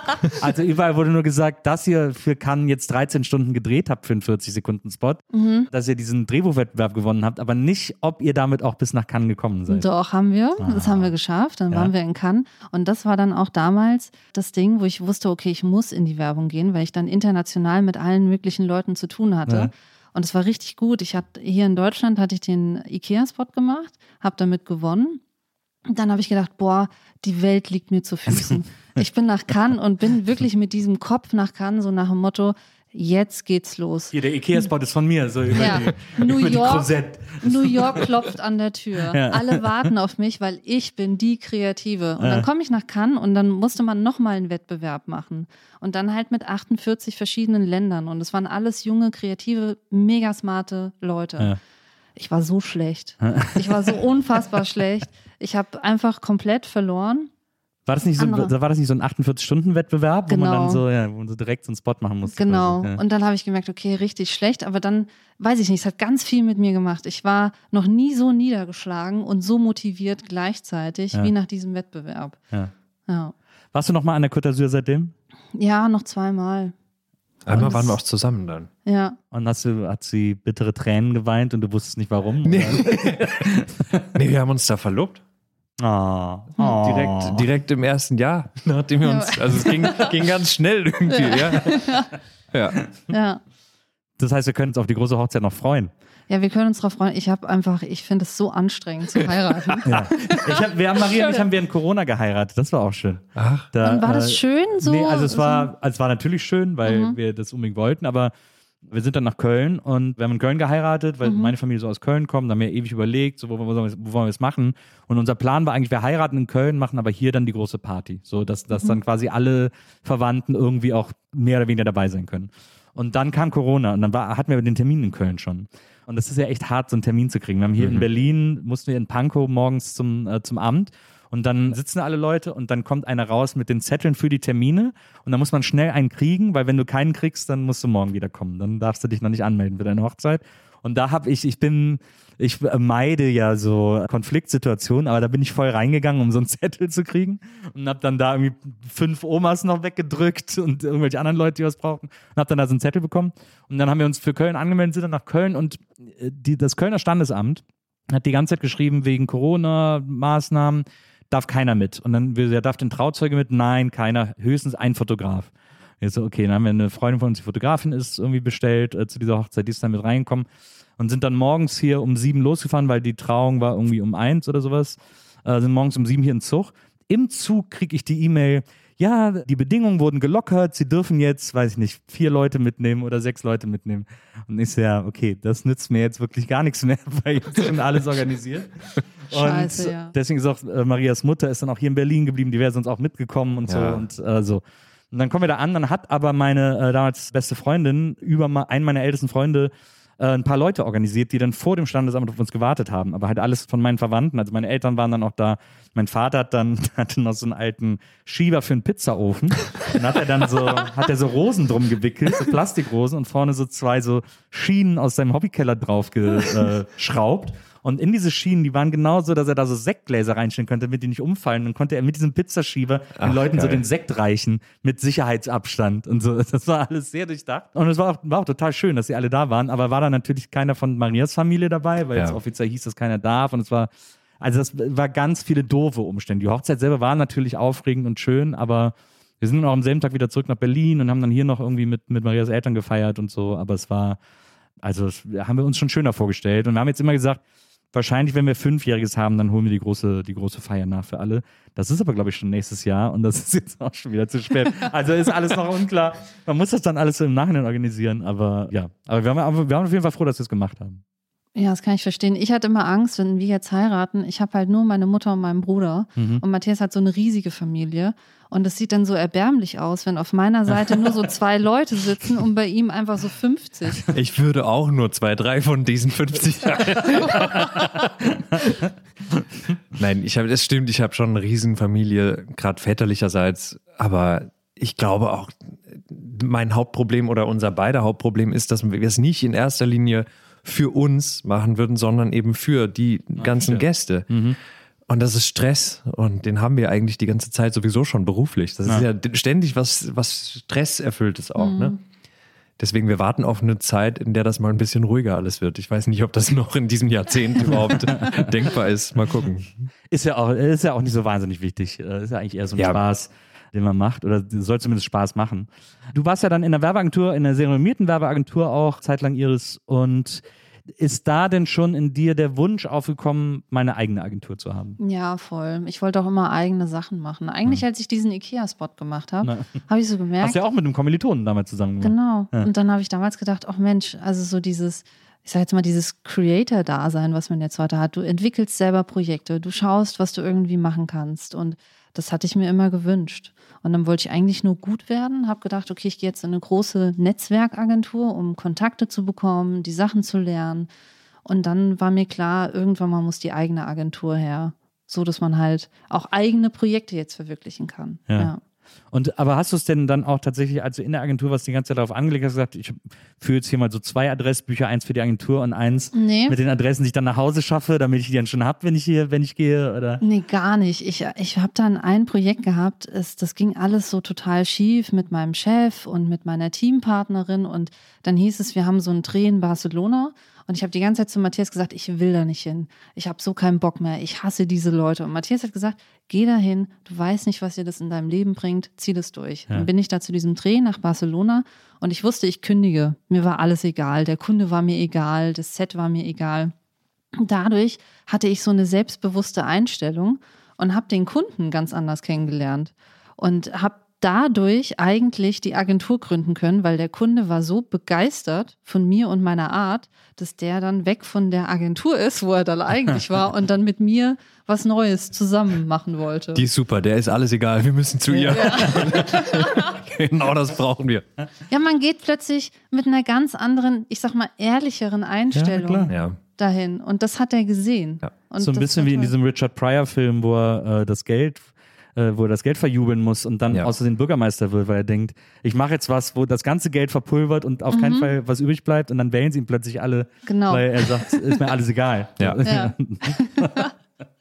Matthias, du bist ja dann quasi in diese Agentur mit eingestiegen, in diese Ja. Agenturgründung mit eingestiegen. Und da war ja dann auch der Punkt, wo du gesagt hast, das mit der Schauspielerei machen wir jetzt mal, Naja. verfolgen wir jetzt nicht, mal, nicht mehr so doll. Also es war so, zu dem Zeitpunkt, als Iris gekündigt hatte, es ist, ja, ist- es ist jetzt nicht alles so knall auf Fall gekommen, ne? Du hast nicht sofort äh, bei diesem Dreh in Barcelona schon ein Angebot in den Schoß gelegt bekommen, sondern du bist danach erstmal, da hast du gekündigt und bist, ist Iris mit mir mitgekommen, wenn ich Schauspiel gemacht habe, wenn ich irgendwo Theater gespielt habe. Und da haben wir erstmal zu zweit parallel Drehbücher geschrieben, wollten Förderungen für die Drehbücher haben, haben erstmal so geguckt, Wir haben nichts bekommen. wir haben nichts bekommen, aber in einer, zumindest das in einer Phase, in der es danach aussah, da haben zwei Förderungsstellen sich gegenseitig voneinander abhängig gemacht. Die haben gesagt, na, wenn die fördern, dann fördern wir auch. Das ist ja genial. An so einem Punkt Das ist waren ja wir. genial, ja. ja. aber es ist nichts geworden, Ja, weil deswegen genau, genau, ja, ja. Und genau in dem Moment hat sich dieser Kunde eben wieder bei Iris gemeldet. Und dazwischen lag jetzt, ich weiß nicht, ein halbes Jahr? Halbes Sowas. Jahr. Halbes Jahr und dann haben wir beide halt auch sofort diese Drehbuchsachen fallen lassen. Ich habe schon weiter Schauspiel gemacht, aber in jeder freien Sekunde haben wir am Pitch gearbeitet. Ja. Und da habe ich schon, also es war ja nicht ein Geschenk, dass Iris da diesen Kunden bekommt, sondern wir mussten mit pitchen. Und das war eine wahnsinnig aufregende Phase, weil es auch über mehrere Runden ging und wir jedes Mal gedacht haben, ach komm, also wir haben ja eigentlich, weiß ich nicht, ob wir jetzt eine Chance haben oder nicht. Also es, äh, der Moment, in dem die Zusage kam, da hast du, ich kam nach Hause, Iris saß blass und eigentlich wie als wäre das Allerschlimmste überhaupt passiert. So hast du da gesessen. Weil in dem Moment wahrscheinlich der gesamte Stress und die ganze Anspannung überhaupt Ja. erst so richtig real wurde. Ja, ich wusste einfach, jetzt kommt so ein Punkt. Es gab drei Punkte bisher in meinem Leben, wo ich wusste, jetzt ändert sich was. Das war einmal dieser IKEA-Spot, als wir da gewonnen haben. Da wusste ich, jetzt, jetzt kommt ein neues Leben. Ich muss nicht mehr im Kiosk sein. Dann, als wir die Agentur jetzt gegründet hatten damals, da wusste ich einfach, jetzt, jetzt geht's los. Wir können eigene Projekte in ein paar Jahren machen. Wir können Geld verdienen, was eigenes aufbauen. Und es hat mich einfach umgehauen. Ja. Ja. Und was war der dritte? Das Buch. Ah ja. Das Buch war jetzt, Jetzt so. hier der Podcast. ja, ja, der Podcast, genau. Heute. Aber dadurch, genau, um deine Frage zu beantworten, hatte ich so ein bisschen Vorlaufzeit. Das war jetzt nicht, dass für mich auch von einem Tag auf den nächsten plötzlich eine Agentur da war und ich mich entscheiden musste, will ich da mit dabei sein oder nicht, sondern durch diese ganze Pitch-Vorbereitung, da habe ich schon sau viel auch Iris fragen können. Wie, wie läuft das? Was, also ich habe meine Ideen ihr beschrieben und dann hat sie mir immer schon so ein bisschen gesagt, nee, guck mal, jetzt musst du, also strategisch musst du jetzt auch mit darauf achten. Und da habe ich also schon, bevor die Gründung überhaupt entschieden war, angefangen zu lernen, wie das alles Und läuft. Wir haben unsere Agentur auch so ein bisschen anders gegründet. Wir sind so ein bisschen weg von diesen starren Bildern von, es gibt einen Texter, es gibt eine Texterin und einen Art Director und so weiter. Das gibt es eigentlich alles bei uns gar nicht, sondern uns ist es total wichtig, dass Leute aus verschiedenen Disziplinen kommen und dass man dann sagen kann, okay, zum Beispiel hast du jetzt Menschen wie du jetzt, Nils, die texten können, aber dann auch podcasten können, auch selber vor der Kamera sein können und sowas auch bei Matthias. Und das finde ich eigentlich den moderneren und smarteren Weg in Ja. einer Kreativagentur. Ja, glaube ich auch. Du machst ja unter anderem auch diese Videos, in denen du so Politikern einflüsterst, sozusagen, wo du so Politiker-Interviews nimmst und dann so darauf reagierst, als wären das, als würden sie auf dich reagieren, Ja, sozusagen. als wäre ich ihr Berater. Als ja, wärst du ihr genau. Berater, Ja, genau. ja. Da spielst du aber auch nochmal so ein bisschen die Schauspielkarte aus, oder? Ist das, fühlt sich das Ja. wirklich so an, da noch so ein bisschen quasi dran zu bleiben? Ja, auf jeden Fall. Ja, also was ich am Schauspiel am liebsten mag, fehlt da. Ja. Dass ich wirklich, wie du es auch vorhin beschrieben hast, dass das ganz viel mit Zuhören und Reagieren zu tun hat. Da, da fängt es für mich erst richtig an, interessant zu werden. Habe ich ja so nicht. Oder also wirklich nur sehr bei Proxy, weil ich diese Videos von denen mir anschaue und dabei schon ganz zwischen den Zeilen lesen und die Mimik lesen kann und so, aber es ist ja konserviert. Also es ist nichts, was live passiert. Aber doch, klar, der Moment, in dem ich das dann anders zusammenwürfel, einen Dialog draus schreibe und meine Parts spiele, die spiele ich immer wieder und höre mir quasi selber beim Spielen zu, welcher Moment jetzt frisch klang und passend klang als Antwort und so, damit das glaubwürdige Dialoge werden. Das ist alles auch was, was ich beim Schauspiel total mag und Wert drauf lege, ja. Und glaubst du denn, weil das ist etwas, was ich mich die ganze Zeit frage, wenn man das wirklich so, das war ja kein, du hast ja okay von gelebt, also du hast ja auch wirklich äh, an großen Produktionen teilgenommen, sei es im Theater oder, oder auch äh, Serien, Episoden, Hauptrollen und so weiter. Also du hast ja, warst ja gut beschäftigt als Schauspieler. Ist das etwas, was du immer als Option noch mitlaufen lässt? Also wenn jetzt ein Angebot kommt für eine schöne Rolle in, für eine schöne Episodenrolle im Tatort, whatever, I don't know, dass du dann sagst, ja klar, wenn ich Bock drauf habe, dann mache ich das noch. Ja, ja. Also Theater ist ein bisschen was anderes, weil du dann Sehr wirklich zeitig. wochenlang raus bist. Ne? Das wäre mit dem Podcast jetzt, da müsste ich sehr drüber nachdenken. Das müsste was ganz Außergewöhnliches sein. Aber Drehtage auf jeden Fall, ja. Jetzt kam zuletzt, jetzt läuft das so langsam an, die Anstalt auf mich zu, dass die, die genau für diese Figur, diesen Politikerberater und einen Psychotherapeuten, den ich als zweite Figur, der aber das gleiche macht, halt, ne, zusammengeschnittene Comedy, das haben sie beides mich gefragt, ob ich das in einer Sendung machen würde und das war für mich sofort klar, ja, sicher, das Ja. genau für sowas stelle ich mir das vor, dass das so läuft, ja. Ja, super. Ja. Ihr tretet ja jetzt auch seit neuestem auf mit eurem Podcast. Das ist ja auch äh, Bühne, das ist ja auch live. Mhm. Ja. Äh, da konntest du natürlich schon etwas mehr Erfahrung einbringen als Iris. Da hat sich der Spieß umgedreht, genau, da habe ich Iris beigebracht, ja. Das stimmt. Und da, ja, du warst wahnsinnig schnell, sofort, hast dich wohlgefühlt. Ich habe dir das prophezeit vor deinem ersten Auftritt, dass du es lieben würdest und das war sofort so, ne? Ja, das war, das war total krass, weil ich habe, ich kenne das ja nur aus der Werbung, dass Ja. wenn du irgendwie eine Präsentation vor mehreren Leuten führen musst, dann wirst du zerfleischt. Mhm. Und ich habe gedacht, genauso wird das Gefühl auf der Bühne sein. Da sind jetzt Leute und die sitzen da und die gucken, macht die das gut oder nicht. Ja. Und dann kommst du aber auf die Bühne und du siehst ganz viel Liebe Ja. und die Leute freuen sich. Und das war sensationell, das Gefühl. Das war richtig schön. Ich habe das ja mit Gästeliste auch, wir haben es ja auch schon ein paar Mal gemacht.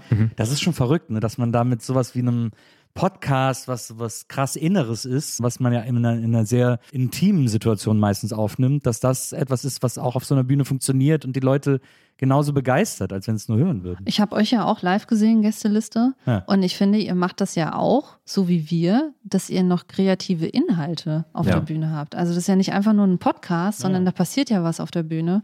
Und das fand ich schon, also das fand ich bei euch stark. Das finde ich bei uns auch stark. Richtig stark. ja, ja. Ich finde ich find das auch stark, Iris. Ja.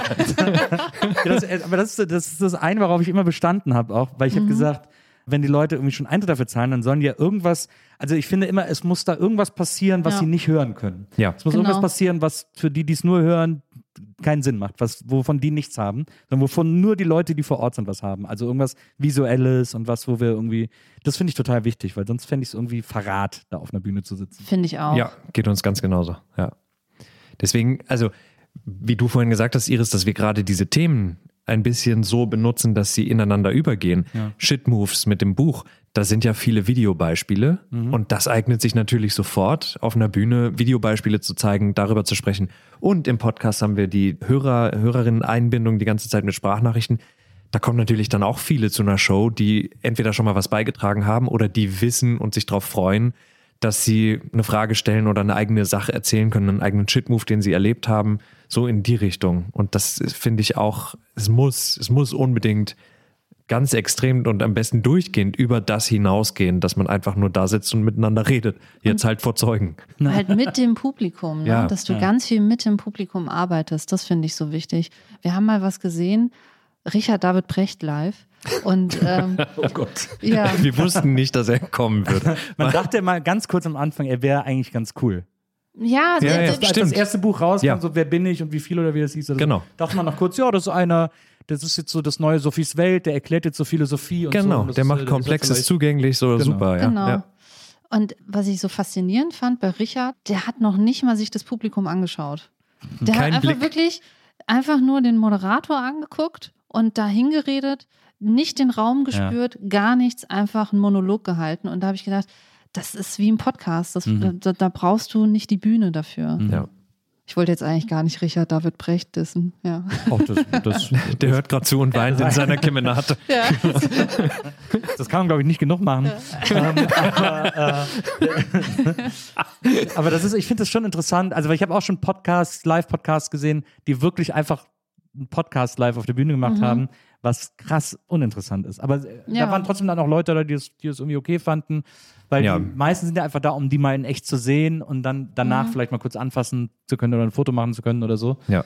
Das reicht vielen ja schon. Mir reicht es halt auf der Bühne nicht, aber das ist ja für manche ZuschauerInnen auch okay. Irgendwie. Ja, mir reicht das auch nicht. Ich will auch die Leute irgendwie kennenlernen. Kannst du jetzt halt nur in, in bestimmten Größen. Wir haben so 400er Größen, 500er Größen aktuell, da geht das noch.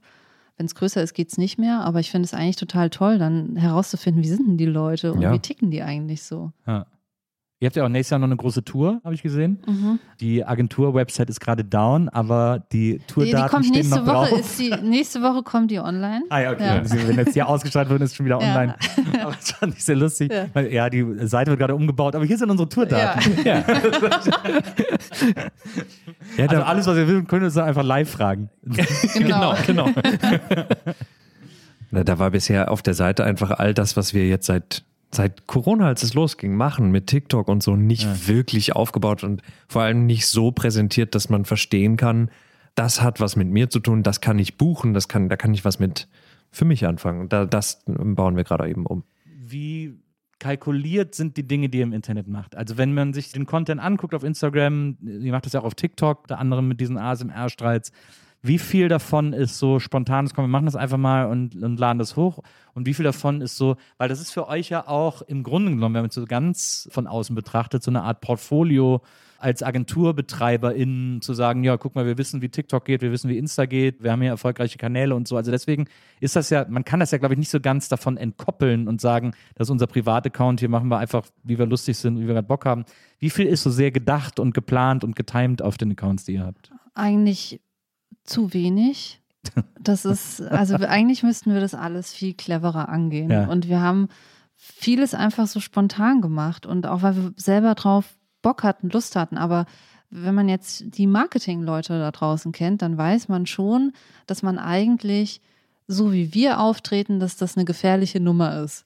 Weil das ist viel zu, ich sage jetzt mal das Wort edgy. Also es ist, es ist nicht so nicht so LinkedIn-mäßig, wie wir auftreten, dass wir die ganze Zeit sagen, wir sind die Besten. Wir Ja. wissen ganz genau, wie die Sache funktioniert, sondern ich sage, einen re relativ ehrlichen Umgang damit haben. Und super oft sitzen wir spontan da, die ASMR-Streits, nie geplant, erstmal spontan da sitzen, sagen, guck mal, neulich hast du doch mal das gemacht, lass mal das jetzt machen. Ja, so ist es eigentlich. Jetzt haben wir richtig gestellt, wie wir es am Anfang beschrieben haben, wie der Prozess ist. Ja, ja. Genau, ja.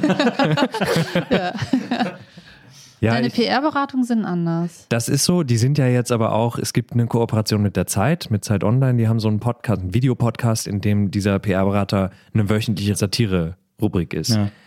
Und das ist einfach nur jetzt in den letzten Wochen durch Israel-Thematik, weil es immer darum geht und ich nicht finde, dass da dieser PR-Berater, wen soll er beraten und zwar so, dass das lustig ist. Naja, naja. Deswegen ist das gerade ein bisschen immer mal wieder pausiert. Aber dadurch hätte ich eigentlich eine wöchentliche Regelmäßigkeit mit diesem Format.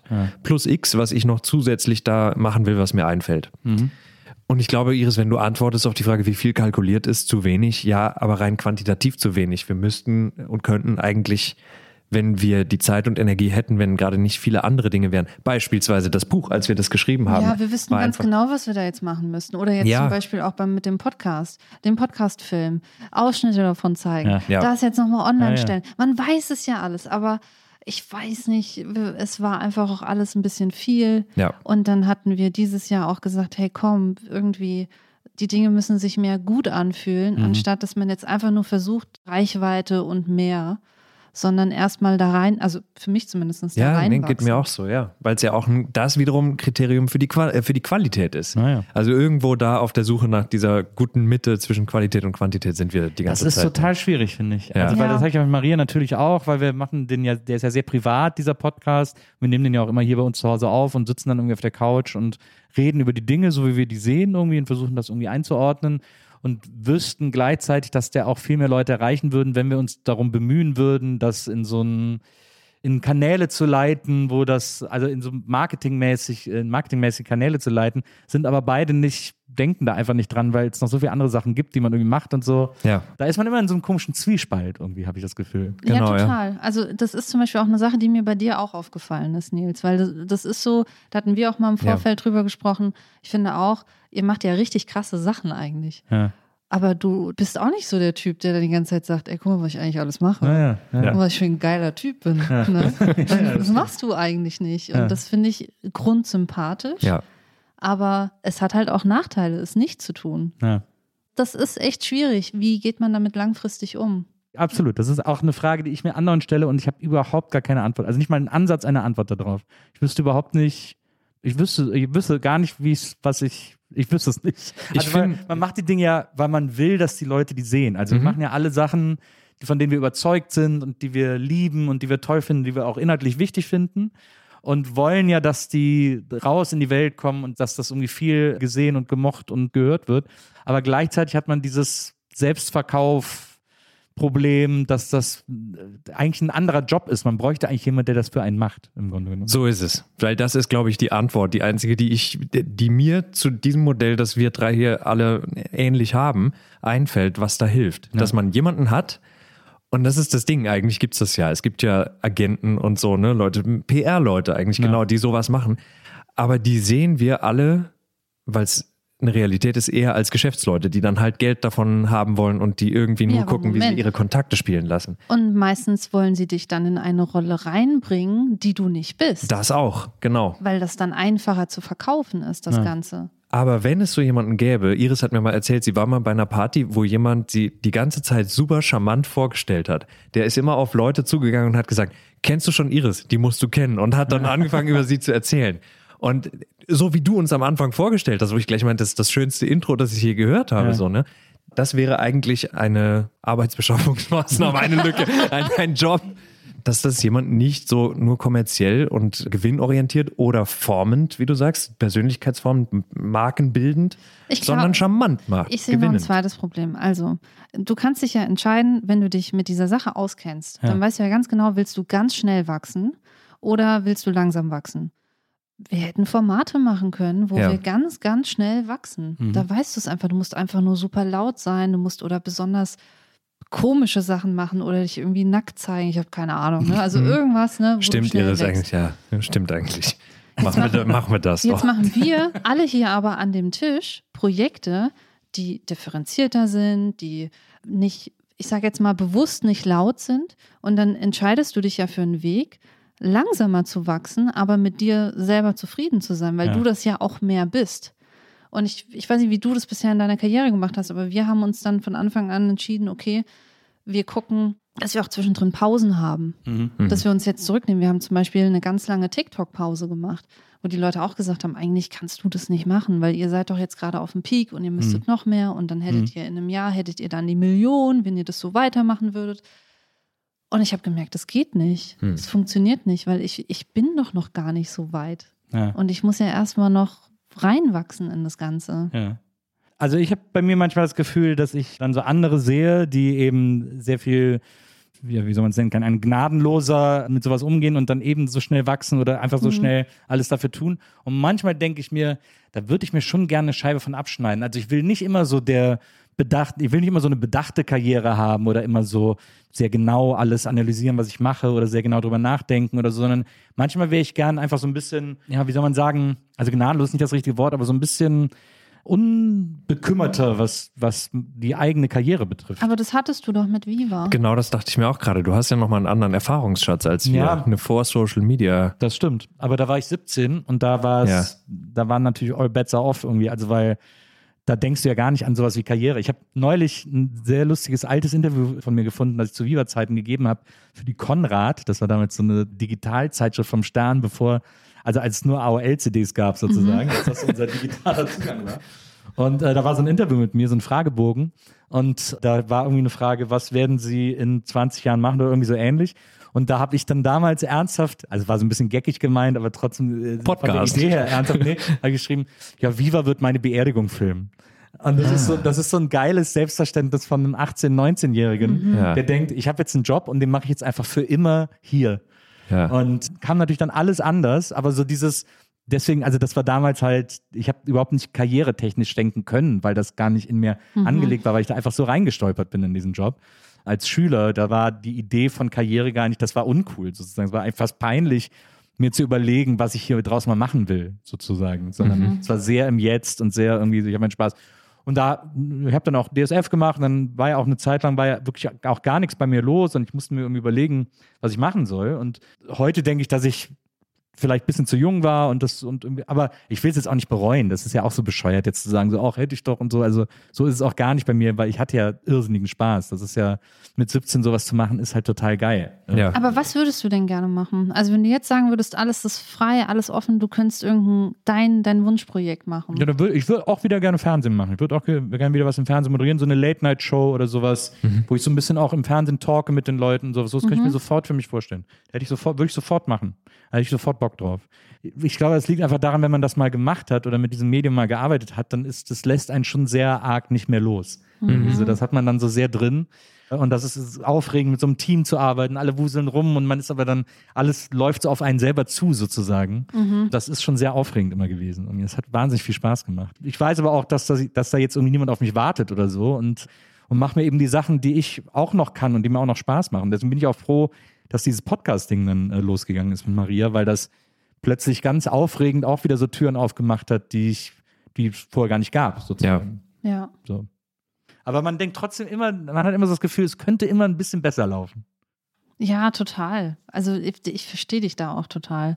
Aber ich glaube, ich sage immer zu Matthias, die letzten zehn Jahre waren so diese Jahre, die so ein bisschen hedonistischer waren. Ja. Da hat man eher so nach den hedonistischeren Leuten gesucht. Und ich glaube, durch Corona und durch die Krisen, die man jetzt hat, sucht man nach den Leuten, die eine gewisse Tiefe mitbringen, aber auch eine Leichtigkeit. Und ich glaube, das ist einfach jetzt ein, ein Zeitalter, in das wir reinrutschen, was ganz anders funktioniert als die letzten Jahrzehnte. Ja. Also ich glaube zum Beispiel, wenn du sagst, du hast jetzt Bock auf eine Late-Night-Show, dann wirst du die wahrscheinlich bald haben. Weil die Leute haben Bock drauf. Die Leute Ja. haben Bock gerade auf Leute, die was zu erzählen haben, die, die gut mit anderen Leuten umgehen. Und das ist ja ganz anders als vor noch ein paar Jahren. Oder finde ich nicht? Doch, glaube ich auch, weil da der Unterschied war, dass Show, Late Night Gäste haben, hauptsächlich aus Witze auf Kosten anderer machen und Spiele spielen bestand. Und das sehe ich genauso wie du, dass sich das gerade sehr ändert, dass da andere Fähigkeiten, andere Möglichkeiten, sich einzulassen auf jemanden und dem anderen die Möglichkeit auch zu bieten, dass der sich einlassen, vertrauen kann, mehr von sich zeigen kann, komplexere Dinge und so. Mhm. Dafür gibt es jetzt einen Markt, um es dann doch wieder so zu formulieren. Ja. Das ist jetzt da und war es nicht immer schon.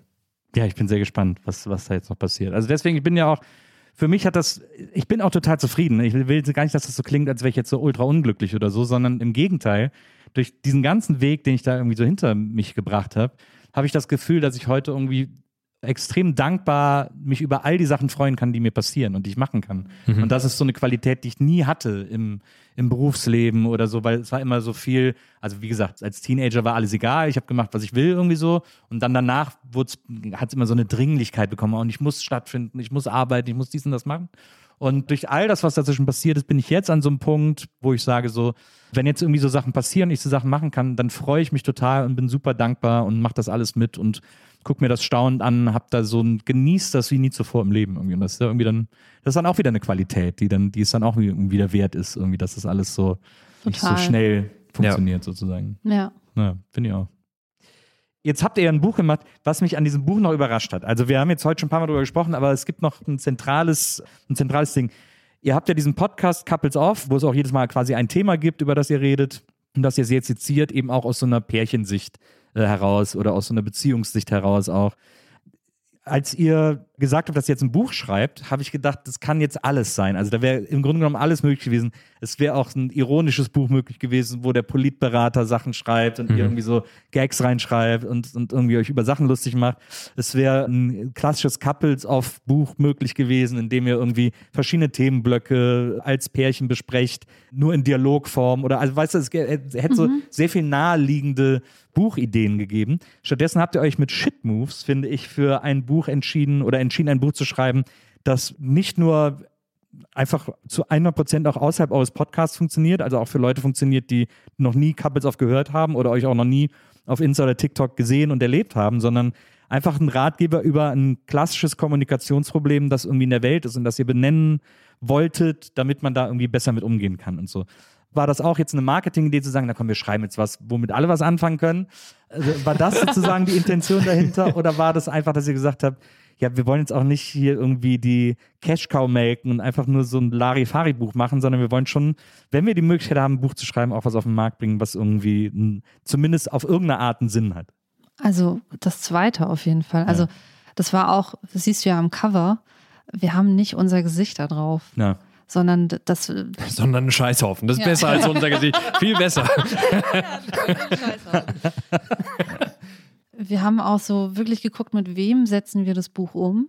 Und als wir dann mit Fischer gesprochen haben, haben wir so richtig gemerkt, hey krass, wir haben auf einmal ein Team, mit dem kannst du echt was umsetzen, was größer ist als man selbst. Ja. Also so, jeder glaubt an diese Sache. Und wir konnten zum Beispiel das Cover so äh, gestalten, wir konnten die Innenseiten so gestalten. Wir hatten absolut, hat uns niemand reingeredet, wie das Ding aufgebaut wird, was wir tun. Und wir hatten eher nur so ein beratendes Team um uns herum, die die Vision verstanden haben und gesagt haben, hey, das ist ja ein Buch, das wird ja in 10 Jahren, in 20 Jahren, in 30 Jahren wahrscheinlich noch genauso funktionieren wie jetzt. Ja. Und das so, ich weiß nicht, ob man das Buch anmerkt, aber wir haben da so viele Jahre, so viel Arbeit da drin. Das ist wirklich so ein Herzensthema bei uns. Und damit wirst du jetzt keine Cash-Cow haben. Ne? Also f- vielleicht mal so in 20 Jahren, wenn es dann doch noch irgendwie viele Leute kaufen sollten. Aber erstmal verdient man mit dem Buchschreiben echt nicht so Geld. Selbst wenn es ein Spiegel-Bestseller wurde, weil das, glaube ich, das ist was, was viele denken. Ich hätte es auch vorher gedacht. Das ist ja mindestens okay, was dann dabei auch finanziell rumkommt. Nee, Ja. ist es nicht. Also das heißt erstmal wirklich nichts. Ich glaube, zu deiner Frage nach dem Thema, wir haben gar nicht viel am Anfang, als die ersten Verlage kamen und gesagt haben, wir hören den Podcast und ihr redet oft über Themen und auch über andere Bücher und so, die euch interessieren. Wollt ihr nicht selber ein Buch schreiben? Da war das nicht so, dass wir erstmal Stunden damit verbracht haben oder Tage, was könnten wir denn für ein Buch machen, sondern diese Idee, naja, Shit Moves wäre ein Buch, war sofort da. Weil es eben auch so naheliegend ist, zu sagen, es heißt Shit Moves und du kannst es unterkategorisieren und dir immer Gedanken machen, Beispiele, tolle Beispiele, lustige Beispiele. Warum funktioniert dieser Shitmove so gut? Warum machen wir den? Und was kann man dagegen tun? Das ist ja alles Stoff, schreibt sich fast schon von alleine in der Struktur. Ja. Und dann musst du einfach nur noch feiner und feiner werden. Das wäre jetzt, wenn die Aufgabe wäre, explizit macht ein Couple-Off-Buch über eure Podcast-Philosophie oder so. Das fände ich sofort viel schwieriger. Wie geht man denn da jetzt dran? Wäre auch eine Möglichkeit, ne? Aber Shitmoves war sofort da. Ich denke immer an diese Kind, könnt ihr euch noch an die alten Otto-Bücher erinnern? Der hat ja, es gab, es gab zwei oder drei Otto-Bücher. Die nicht, von du? Otto Walkes, mit diesen, wo einfach seitenweise so Otto-Gags in Buchform waren. Irgendwie.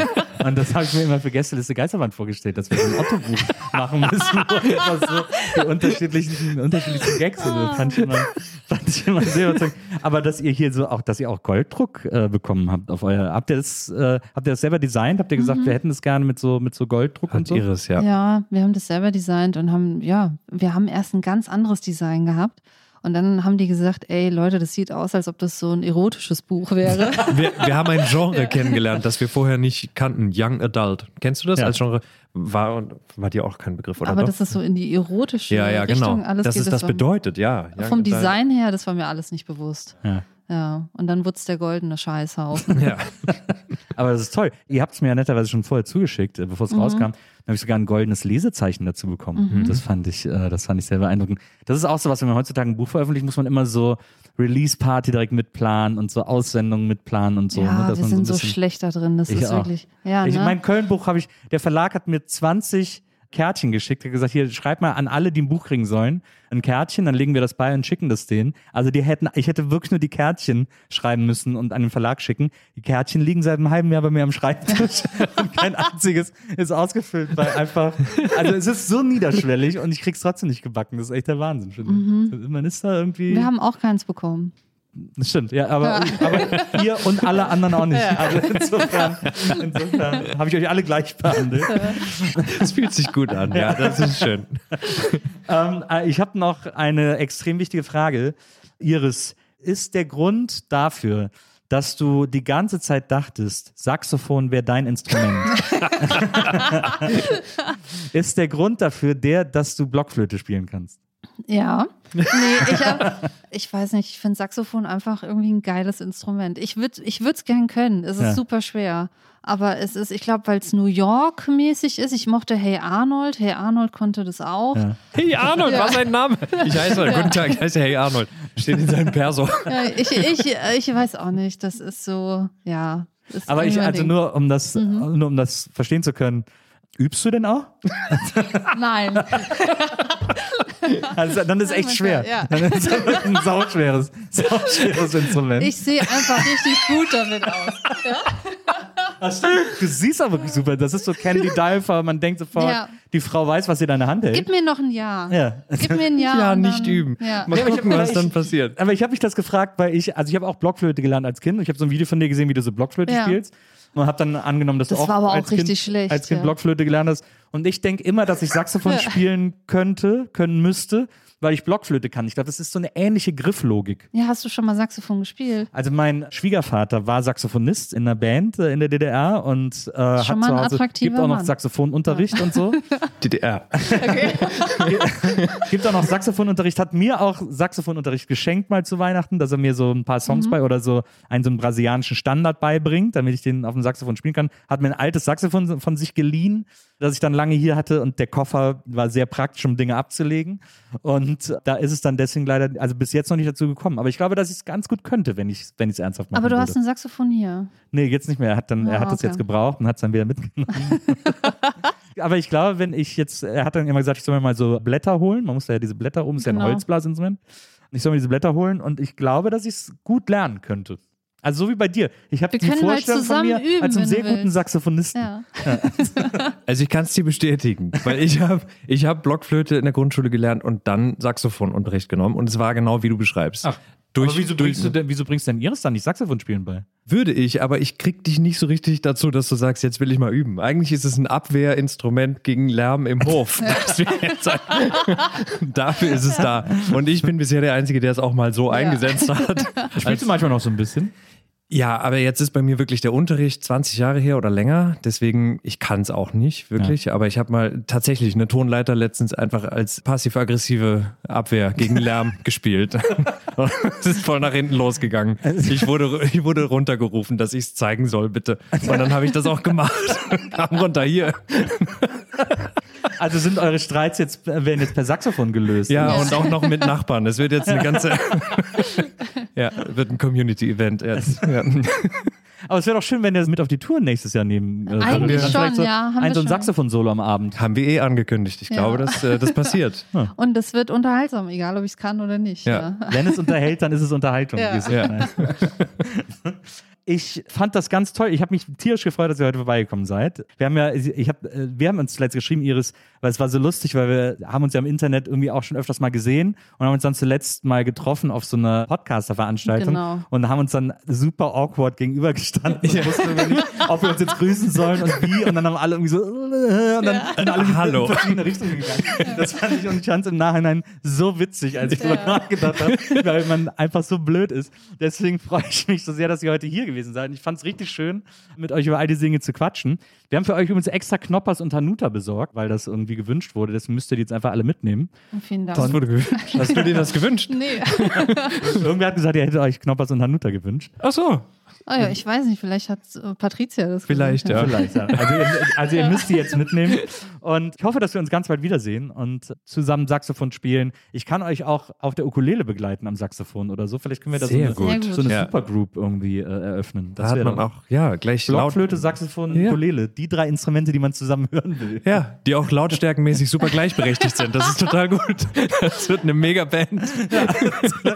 Ich glaube, es gibt noch keine Ukulelen, Blockflöten, Saxophon. Ich glaube auch nicht. Das wird ziemlich Also marketingmäßig Ja. sind wir da ganz weit vorne. Ja. Ja, vielen Dank, dass du uns auch eingeladen hast. Ich habe mich total gefreut. Ich mich auch. Es hat wahnsinnig Spaß gemacht. Super, ja, Vielen hat's auch Dank. ganz, ganz toll. Vielen Dank an Jona, der war heute unser Producer. Vielen, vielen Dank. Euch nur das Allerbeste und äh, bis hoffentlich ganz bald. Und liebe ZuhörerInnen, wir hören uns nächstes Mal wieder hier bei der Nils Bokelberg Erfahrung. Bis dahin, macht's gut. Tschüss. Tschüss.